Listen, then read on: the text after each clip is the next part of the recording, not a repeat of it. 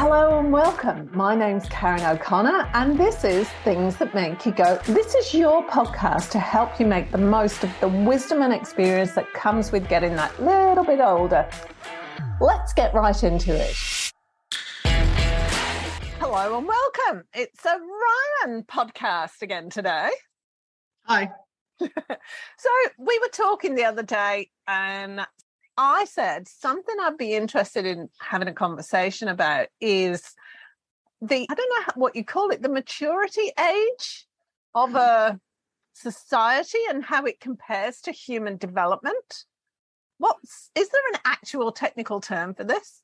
You know what, actually, there probably is. Uh, but I haven't come across it, which means it's quite a specific, like psychological thing. But I think we all know what we mean. If I say that, for instance, a particular society is acting like a bunch of rabid, sugar crazed kindergartners, whereas another society is acting a gaggle of preteen girls, I think we can get a very specific sense of precisely how that society is ordered. So I think the metaphor is there and it's intact, and we should be able to understand that.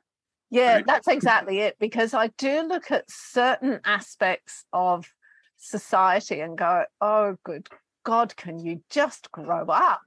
But then when you look at the society as a whole and what is acceptable or unacceptable within that society and where it's heading, then yeah, it just like the analogy of comparing it to human development for me is fairly apt because then I know where I stand. Yeah, which is a great topic of conversation. It's something that I've been reading about really recently because some of the, a lot of the articles that I read talk about how we as creatures, as humans, have developed, right?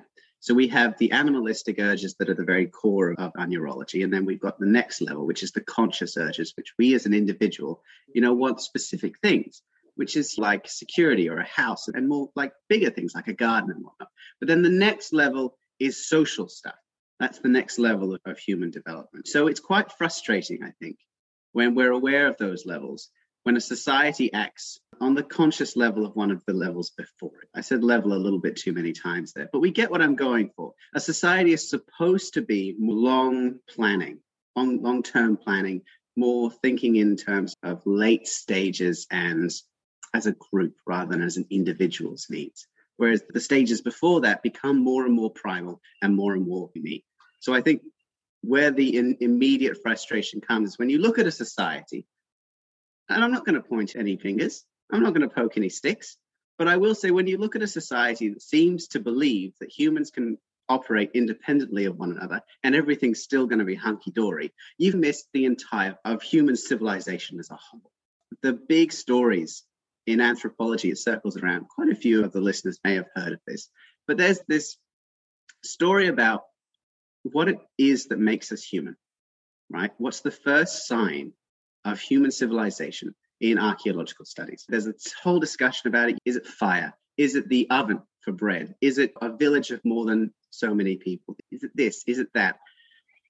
And the answer that is finally settled on is that the first sign of human civilization, the idea that we can work together to become stronger than the immediate parts, is a healed because in order to splint a bone that large, you need, firstly, an, an, intimate knowledge of medicine. And secondly, you need to take care of someone who is fully incapable of doing anything for themselves for a solid three to six months because it's almost impossible to move or walk or hunt or gather on your own for that amount of time. Look at horses. For horse breaks, there's not much we can do. That's the metaphor for what it means to be human is to be able to care for each other in the long term without the hope of reward simply because we care about each other.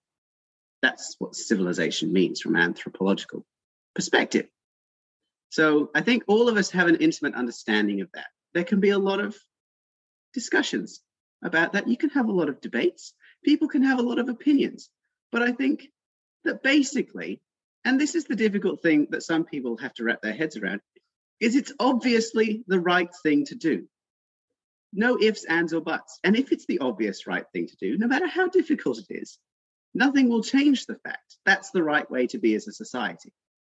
Right. And people can be like, oh, but this and free economy, that, and we should be doing this, and monopolies are good for us because of this. But ultimately, any society that is based on individualism is as primitive as a kindergartner.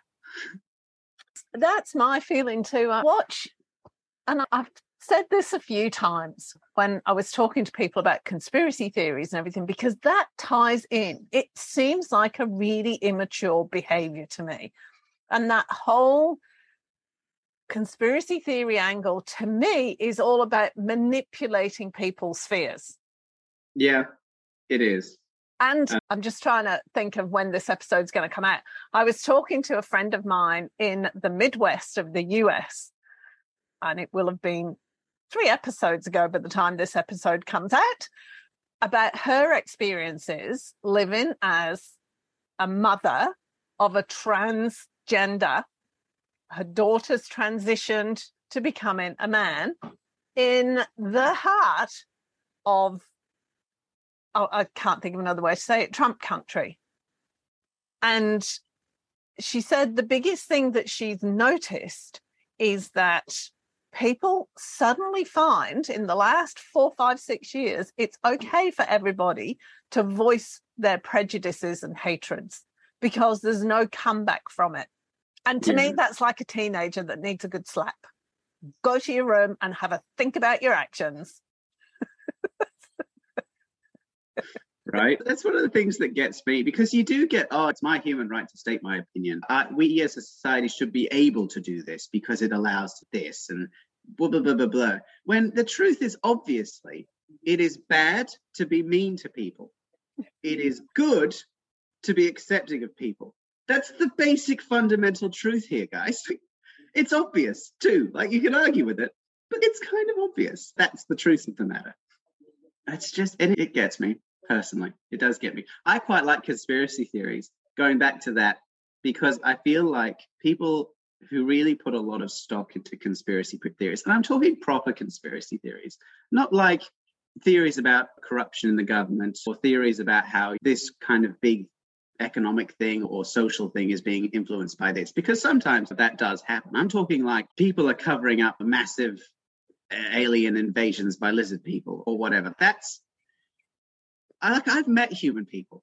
I've met people, human people, and they're not that organized or competent or secretive, honestly, especially because a lot of these conspiracy theories have the army come in and do army stuff and guard things. And apparently, all of these army people not going to tell their families and friends what's been going on. And I've got to tell you, I've dealt with the army in the past and individual soldiers. And let me, like, they gossip so much, everyone, so much. They love it.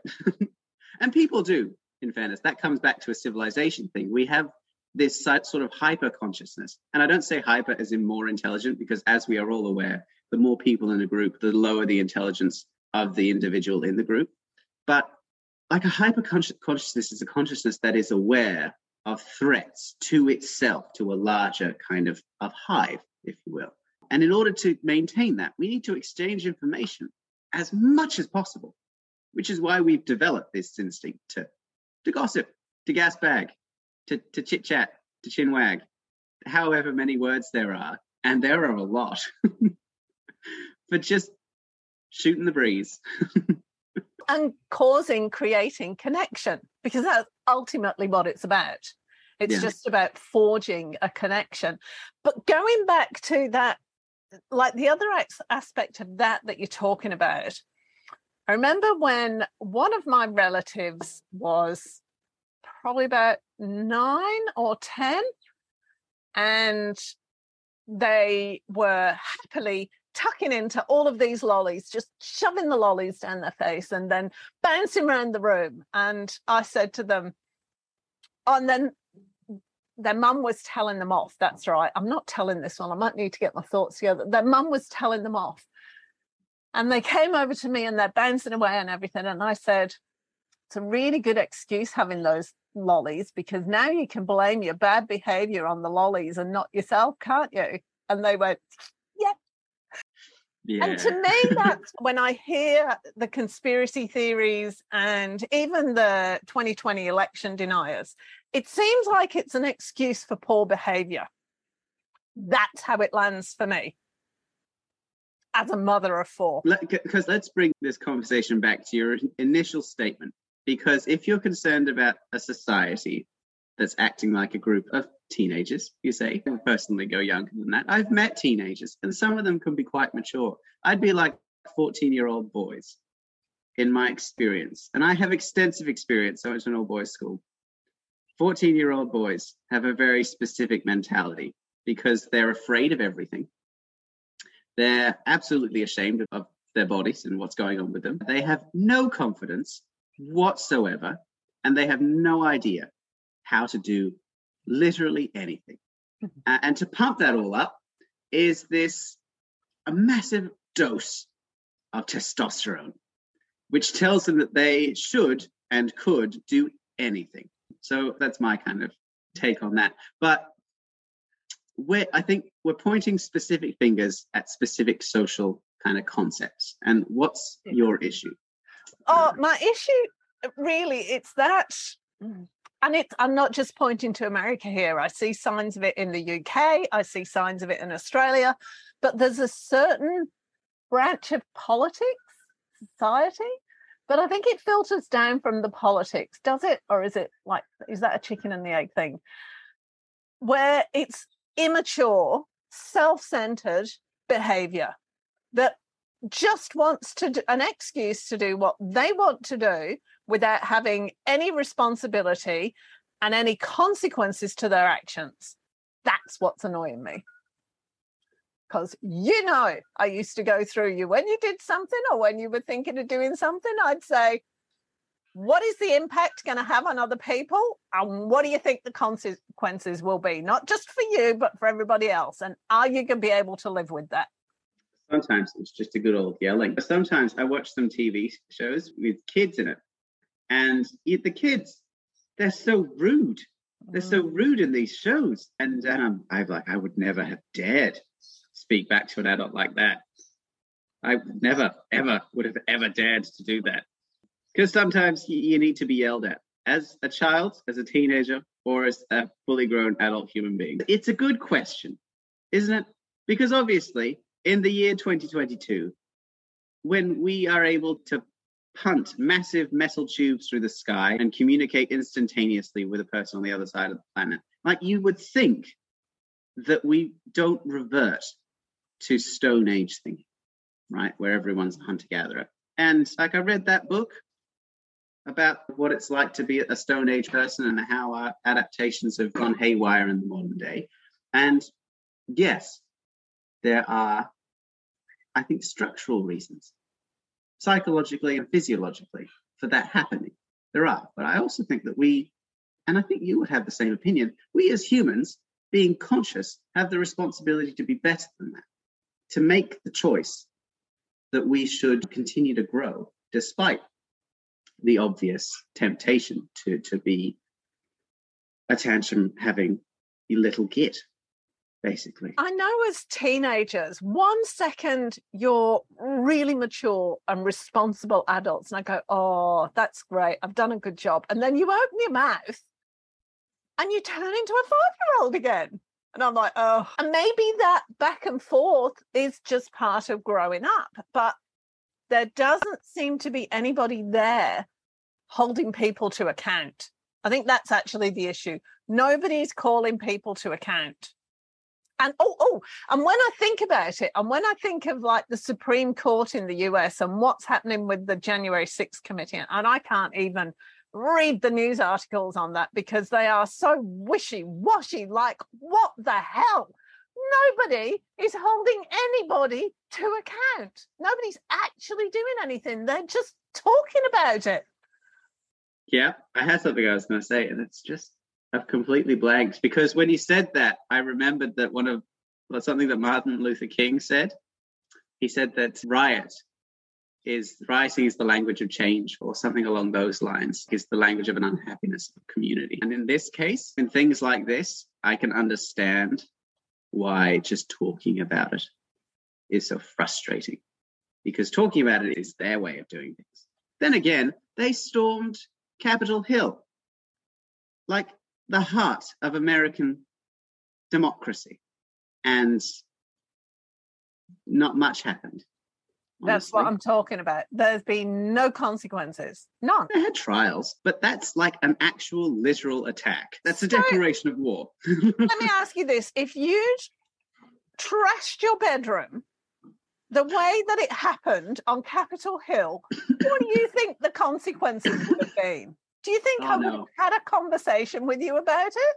I don't. I don't. I, I'm gonna. I'm gonna one up this metaphor. If I'd strolled into the kitchen and taken your heavy bottom pans and then slapped them around the kitchen and used them to like deface the countertops and that, precisely what would have happened to me and how long it would my life expectancy be?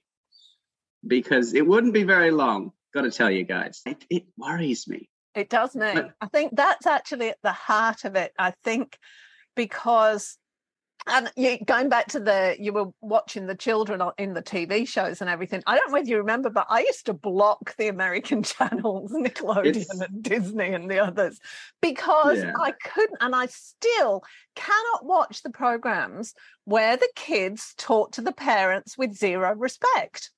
Hmm. I just can't. Yeah, it's. I can see. One of the things that I was reading about that is relevant, and I'd like your thoughts on this, is that statistically, fun fact, there is a correlation between the more posts on social media posted and lower IQ. I phrased that wrong. But you can, okay, the lower the IQ, the more posts they have. The higher the IQ, the fewer posts. My on IQ must be through the roof at the moment then. I think it's the general kind of way that that was opinion pieces, really, because it's just maths. The longer you take to think about your opinion, the longer it takes you to write a post.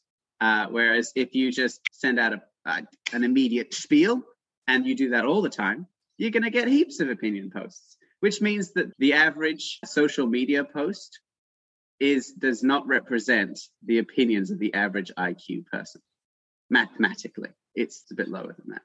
And you you can follow that kind of logic. It means that the average opinion that you see on social media is from people who don't think their opinions through, which I think explains quite a lot. But it means that we are constantly exposed to unthought out opinions and just vitriol and garbage all the time. And there's more of us than is represented on social media, therefore, like who actually think through our opinions. But we all seem to think that we're isolated, which is bad because we are a community. And it leads to us thinking that we have no power, I think, because we're isolated. And it, it seems like everyone else in the world is an idiot. It, it does, isn't it? It's twofold. So it's that individualism makes you feel, on the one hand, really important, and at the same time, powerless. There's a, it's a real dichotomy, isn't it? That It's a su- superiority problem. here's a question: hmm. How much of the problems that we see in certain aspects of society are caused by the fact that as children and teenagers, people weren't held to account and didn't understand the consequences of their actions. Because to me, when I'm parenting, right, even when you're getting told off, yelled at, screamed at, or we have a conversation, and we have many a conversation, respect is a two way thing. You only get yelled at when all else has failed. But mm. you also know that respect has to go both ways. That disrespect that is seen as being okay, oh, that's just what teenagers do. No, they don't. No, they don't.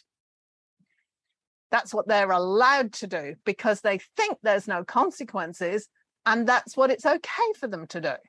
So, how does that mm. impact society later as they get older?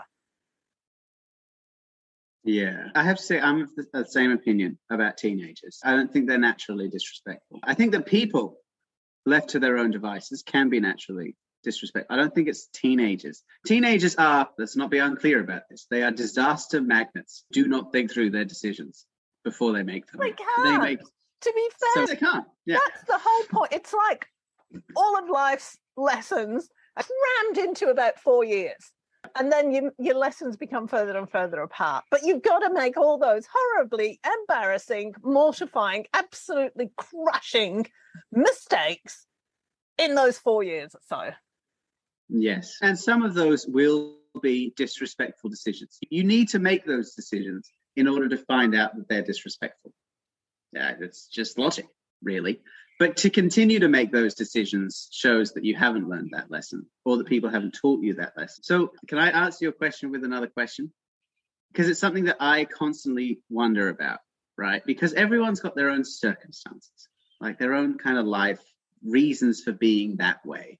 They could have had, had a really bad life and not been sheltered or all these kinds of things. Everyone's got their own kind of burdens and of problems and sob stories. We're not being nice about it. But at what point do you hold someone accountable for the fact that they never became a conscious human being? Because a conscious human being looks at who they are and says, this isn't good enough. And how many people do you come across in the modern day who are like, I just, I don't care about people because I just, I just can't find it in my heart personally. I'm just, I just not like that. I'm a pretty selfish person naturally, and it's my cross to bear. So I'm just going to keep doing it basically. How many, honestly, I phrased that pretty funnily, but I am filled with an ungodly rage by how many people I meet who have that opinion of themselves. People, you can choose to care. It's as simple as that. And it hurts. It does. It hurts. People are terrible. but so at what point do you hold people accountable for the fact that they never learned those lessons when they were kids? Because you're fully capable of learning them as an adult, aren't you? Mm. So that's my question. When do you start holding people accountable? Um, because if you don't, you're treating them like an animal. Like, like they, they can't make that decision, but they obviously can. They're humans too. Where does your question come from in terms of the person or in terms of the parenting? In terms of the person, because I know that your perspective as a parent will be from a parent's perspective. But my question is from a person's perspective, having never been a, par- a parent. But also, I think that while the role of a parent is very important, it's not the only people that that child uh, is going to encounter in its life. Like we're going to encounter all sorts of people. And as you're aware, that other people, because all four of your children had the same parents, we all encountered different people. And yes, there's a genetic aspect to our different personalities as well. But you can tell that the different people that we encountered had different impacts on our personalities, siblings being quite a large part of that as well. But so that's no matter how good or bad a parent is, their influence at some point ends over that child's personality. And when you're an adult, you can look back and say, my parent did a really good job and I learned a lot of lessons. Or they did a good job and I didn't learn enough lessons. Or they did a terrible job and I didn't learn enough lessons and now I should be better. Because that's where my question comes from is on the whole, I think parents do a pretty okay job of doing what they do. And let's be honest, that's because of a massive hormonal change. Like you have to completely uproot a person, a, a single human's personality in order to do that physiologically. It does end at some point, that influence. So that's where that kind of comes from. I get it. So it's more at which really you've got no excuse from the time you're in your early 20s. No excuse because you've gone through your teenage years and you've had all of those very humiliating lessons in your teenage years. And you, there's any number of different ways you can go. But if you cannot do enough navel gazing to go, oh, when I do that, that that doesn't work. Or I'm unhappy in this situation when I do this, then you've got no excuse by that. You've got your hormones to excuse your behavior in your teenage years. As they start calming down, there is zero excuse for you not to actually look at the situation and start to choose your behavior. Now, it might take you several decades to actually get the hang of it, but there's no excuse not to start. I think there's no excuse for a lack of good intention. Like you can make a bunch of mistakes along the way because you just don't know better. But if your intention is to do good and you make a mistake, that's fine. It's part of the course. We all Uh, do that. improve. if your intention is to grow, Yeah, yeah. No, that's yeah, good point. which brings us to how many people want to grow? How many people do you see live in a life that they don't enjoy because that's what they're used to? Because it's easier as well. It's easier. like- people don't like change. Yeah. And all of us, I'm not pointing the finger at anybody. As human beings, we want safety and certainty. Those are two of the key mm. things, apart from the food, shelter, water, blah, blah. We want safety and certainty. We want to know what's going to be happening. And some of us find uncertainty easier to deal with than others. It really does remind me of that book that I read, which is about our, our bodies being cavemen and our society being not designed for cavemen and how that's a problem. Because I went into this book, listeners, expecting that it would tell me all about physiological issues and, and psychological issues and how we can overcome it. I did not expect or like it when it started to tell me that we would be better off if we went back to being cavemen, which was basically the moral of the story. And I should have seen it coming, and I didn't. Which book was this? It's I don't want to I don't want to gas bag it, so I've been avoiding giving the title, but it's a hunter gatherer's guide to the 21st century. It's written by a couple of evolutionary biologists, and quite a few of the things I. Quite a few of the things are really interesting, very much, and quite a lot of it is filled with what is their opinion. And, and I will say that because I went through all of their references and looked at all the studies that they mentioned, and they are opinions, guys the studies were relevant for other facts, but the opinions that they gave are opinions, and they were opinions about gender dichotomy in society and how we should pro- preserve that, sexual dimorph and gender identity, and how we should move away from using that as, a, as an identification process. It was about one of the things they argued about, and guys, this fills me with rage, and I'm going to tell you about it because it, I hope it fills you with rage. One of the things that they said is that according to a particular American philosopher, and honestly, any American philosopher post 1840, generally speaking, I don't think is worth listening to. That's just my opinion, and it's philosophy, so that's encouraged. Anyway, they said, according to this American philosopher, no society can reach total equality, which is arguable, but fine. But their argument was because of that, we shouldn't even try. We should just accept that society is unequal and keep going with that. And I hate that. I hate it. I hate it with a burning, fiery passion, and I'm going to bring it up because it's relevant. So It's why why does it fill you with a burning fiery passion? Oh, because okay, good question. My disgust with this is summed up by this: these biologists who wrote the book treat us as animals, which is fine. We have the body of an animal. We are, however, conscious. We get the ability to make choices consciously, right? And we have that as both a massive advantage, hashtag we've colonized the entire planet, and also as an incredible responsibility. We can imagine the future, we can see the future. No other animal can do that, arguably. Parrots are pretty good, crows are pretty good, but we can see with quite a lot of accuracy what's going to happen in the future. And we can change that in the present. We have an incredible responsibility to do the best that we can. And pretending that we're just animals is not good, everyone. It's manipulative. That's how it is. That's how it lands for me. It's one of those childishly manipulative arguments to justify poor behavior. And trust me, I've heard so many. But that's, I used to say to you, like, don't ever try and manipulate me, not ever. And that's how that lands for me. It's a manipulation, a justification for poor behavior. Look, we've got all this historical, empirical research data that justifies what we're doing. But just forget all of that stuff. We'll just keep going with This book, I do want to say, has some really interesting stuff.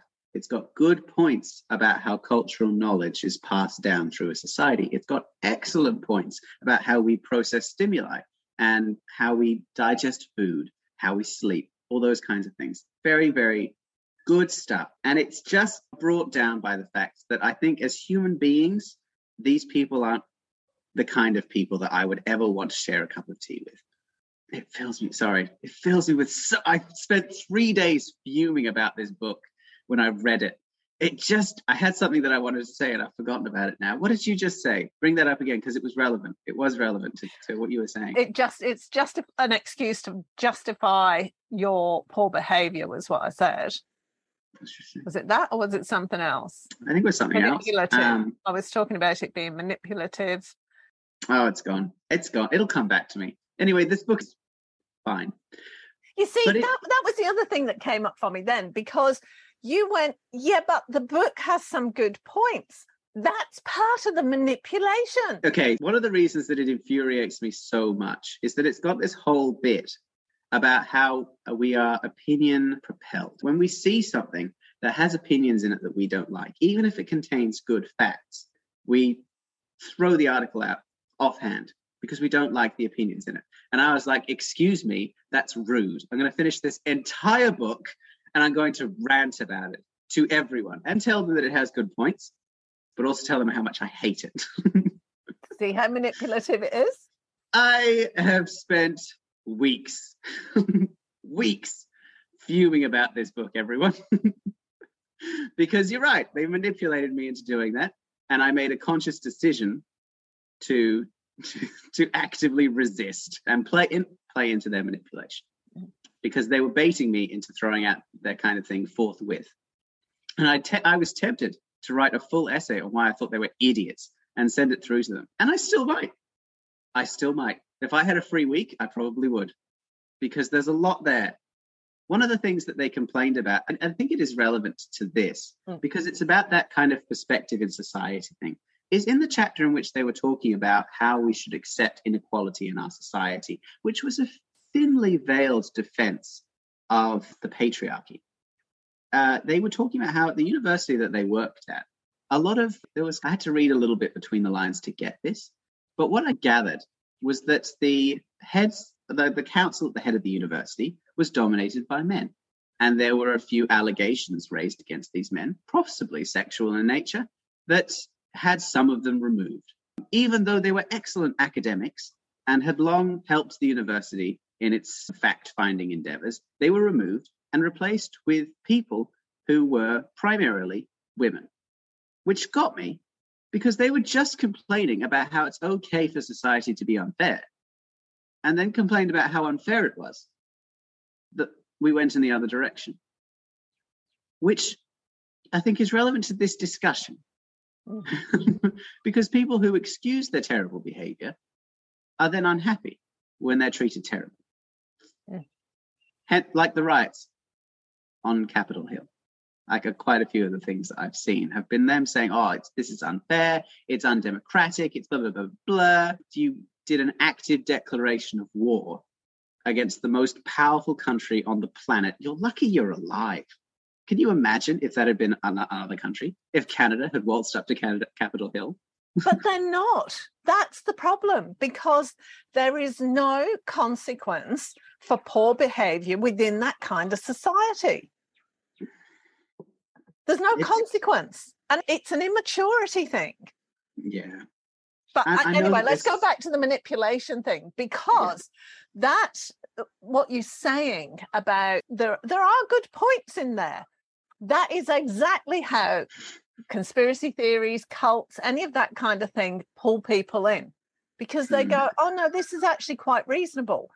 And slowly they bring in more stuff that is actually completely against what you want mm. what hmm. you believe in but you're going oh yeah but they said this good thing before maybe i need to go and think that i need to understand where they're coming from it's pure manipulation it, it is and listeners if you do get this book i know you might be tempted to read it because I've told you how terrible it is. So I will give you this warning. You'll get about four chapters through and you'll be like, this is really interesting. Then you're going to get to a chapter about education and how bad it is for us as animals. And you're going to read that and you're going to think, obviously, we all knew this is not new information.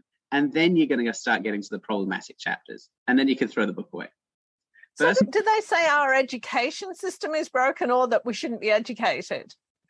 They argue for honestly, it's difficult to tell at this point. It got a little bit wiggly. They education is obviously good, but they do state that kids who are allowed to learn their own lessons, they put it that way, have a fairly high success rate of learning. One of the things they do point out is a study that was was run on kids who were supervised in the playground. Fun fact for you, student societies are fairer, more just, and have justice systems in place when they're unsupervised. I know it's not our instinct, but it happens naturally. It's part of what makes humans. And it's not necessarily, again, fair, but it does exist. Those justice systems do take place. That's why there's always popular groups and groups of weirdos, because society naturally makes its own hierarchy and justice system. But that's fine. But they were saying, like, oh, the stuff that I agreed with is obviously if you cram 60 kids into a room for eight hours a day, five days a week, and tell them to memorize things, it's not going to be great for their development as people. I don't think that's a controversial point, everyone. And I'm not saying we shouldn't learn things. Really, we shouldn't. But I've got to say, I learned so much more at uni than I did at school because the learning environment was way better, even though structurally it remained almost identical. It was just about the amount of freedom that I had in order to learn. But I was the same. I left mm. school at 16 because I just could not hack it. But yeah. the minute I went, so I did failed my O levels miserably had a i think i had a year i worked for six months and then the following year i went to college to do my o levels and my a levels and it fine took off. Nobody was making me go. If i wanted to turn up i'd turn up. If i wanted to hand the work in i handed the work in. If i didn't my problem. And i dealt much better in that environment because it was my choice. Yeah. And in, in general, one of the things they say in this chapter is that kids are built to learn, and they are built to learn. Mm. They are just knowledge sucking machines. But people are built to learn. Like kids have a mild advantage over adults, but the advantage that we think they have is much less than it actually is. We as humans are built to gather information and find patterns. Like we're exceptionally good at it. We're so good at it. And we just don't use it we are filtered into a job in which all of the facts that we ever come across are identical day in and day out. And so we don't learn anything. And shockingly, that's bad for us.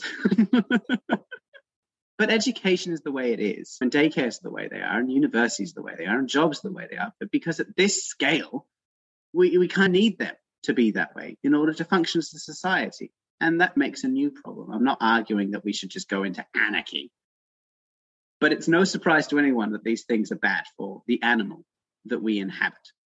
Yeah, I'm just going on towards, yeah, sticking with the, oh, I don't know, do I want to go there? I just wanted to talk about gun control and this debate over gun control. I, in the US, in Australia, we had that mass shooting when you were little. When was it? 97, 98? And it been, I think it was 96 actually, but yeah, go on. And the government said, everybody hand in your guns. And we all did. it's like in Australia. That was after one shooting. Down in Hobart, it wasn't even in one of the big cities. It was outside of Hobart in Tasmania, which has got a population of what, maybe 100,000? maybe. Then, yeah, it would have been. It was tiny, small. and it wasn't even in the centre of Hobart. It was on a little town outside of Hobart. It's in Port Arthur, which is one of the old colonialist sites. That I've been there. The population is practically zero. ten. I was going to say ten. 10. But this whole argument about gun control and uh, my right to carry a gun to defend myself, and I don't get it. I just cannot get my head around it because it seems the most immature aspect of everything that's going on. What gets me about gun control is because hunting rifles are practically used for killing people. You can, the shooting rate is quite low, and unless you're, you're hunting like elk it's not going to do a, a heck of a lot of damage unless you hit a really specific area on a person. But when you get like semi automatic rifles, like they're built for one purpose and one purpose alone. They don't have another reason to exist. They are just to kill humans. Mm. Like even knives have a lot of uses other than just stabbing people. We use, I have so many knives in my house for various things. And it's because they're so useful. But guns, especially all the stuff, it, you saw them, you saw the pictures on Capitol Hill. You saw the guns they had. They were for killing people. That's what they like. You wouldn't use that to, to hunt even elk. If you went up against a bear with a semi automatic machine gun, I would be concerned about your mental health. And if I'm concerned about your mental health and you have one of those things, we have a big problem. And even like the vitriol that comes from this campaign, like it's not even about taking away all the guns. Just get a license. We have to get a license to drive a car, which can do infinitely less damage. It, we, cars aren't built to kill people, but you need a license to drive them. Mental health certificates, constant updates for your license to ensure that you're licensed to have it. Control ammunition. That's what Switzerland does. They don't necessarily, I don't know too much about it, but I think they don't really do too much gun control itself, but they do control ammunition. But then again, I think national service is required for everyone. So you're trained so, yeah. properly. It's a militia situation there, which is different than in the United States, where they have the right to bear arms. The amendment's so important, they added it third. I just, I don't get it. And it's about individualism, isn't it? I can't trust the government. I can only trust me. Deadly weapons belong in my hands because of reasons. Because I won't kill you if you don't try to kill me, but I'm going to have this gun in case you try to kill me with a weapon identical to the one that I'm going to kill you with if you try to kill me with your weapon. It's very immature. Like to me, I don't get it because it's really childish. I don't get it. If you want to defend your home, a gun is not the way. Is, is a gun is not going to help. In fact, statistically, guns cause more harm to their owners than they do to home invaders. More people were killed by two year olds in the United States than home invaders were killed by guns. I think in 2019. Because if you've got a gun lying around, especially if it's loaded, you idiots, and a two year old gets to it, you're screwed. and then what have you done to that child? I remember you asking me when we moved onto a big parcel, biggish parcel of land back in 2014. And you mm. said, Oh, we need to get a gun, mum. Ryan had been in the army cadets, so he knew how to shoot. And I'm like, We're not getting a gun. We're not having a gun. I'd been there about six months, seen all the rabbits and the feral everything. I'm like, We need a gun. I, I, had wild dreams about making rabbit stew and things like that. What not aware of the myxomatosis problem, everyone. Don't eat wild rabbits. Yeah. So we kind of gone round in a big circle now, haven't we? Where are we going with this now? Let's bring it back to the original topic question, which is why are societies childish or are societies childish? What's the reason that we think that? Because my initial answer was I think that children are measured on the fact that they don't yet think of themselves as the same as everyone else. They don't have a filter in their brain that distinguishes other people as specific objects that have their own mind inside them. They just think that they're objects. Whereas when you get older, you do realize that other people have the same thoughts and emotions as you. And in doing so, you develop compassion. So a, childish society is one that doesn't have compassion amongst itself. Doesn't, yeah, I suppose so. I'd put it slightly differently in that I'd say it was more to do with, it's actually more to do with consequences and impact because if you've never been taught the consequence that every single action of yours has a consequence, not just on you, but on everybody around you and on events and everything else, and you don't know what the impact of that is, what is the impact going to be on yourself and everybody else? And it's it, that's slightly different to consequences. The, the impact is a long-term thing. Consequences are immediate. You are not able it's the ability to see those two things that dictates maturity. Yeah. And that's the missing because if you're only thinking about oh, i want to do this i want to do i want to go here i want to do that i want to do the other this is what i want to do and i'm right to do this if there's no forward thought then that puts you at the level of a three or four year old who sees all the baubles on the Christmas tree and one by one smashes them until they're all gone and then gets Yeah. upset because they've all gone. Think about the consequences. Yeah. So a mature society would filter the decisions that they make through the kind of the question of what's the consequences and impacts rather than what do I want for an individual. If you'd Yeah. be a, a rubbish chess player, and I am actually no good at chess, I'm quite good at chess. That's what that's all about. Mapping out your actions, looking at the consequences. What's going to happen if I do this? Inability to do that leads to this kind of behavior. And it could be, don't get me wrong, this could be that some people are just so selfish and so narcissistic that they really could not give two hoots about it. And there's mm. quite a lot of them in politics. Let's face facts. And at the top, CEOs of companies. There's a lot of them. But there's not that excuse for 99% of people. No, there's not. That's just my humble opinion. And I Uh, do want to yeah. slap various aspects of society right now. Yeah. Uh, uh, the moral of the story, and that's the issue. We can't just slap people and make them do better. If only we could, things would be a lot simpler. But we can't. So what? So I think what should we should end on is what we should be doing to try to combat that. I think.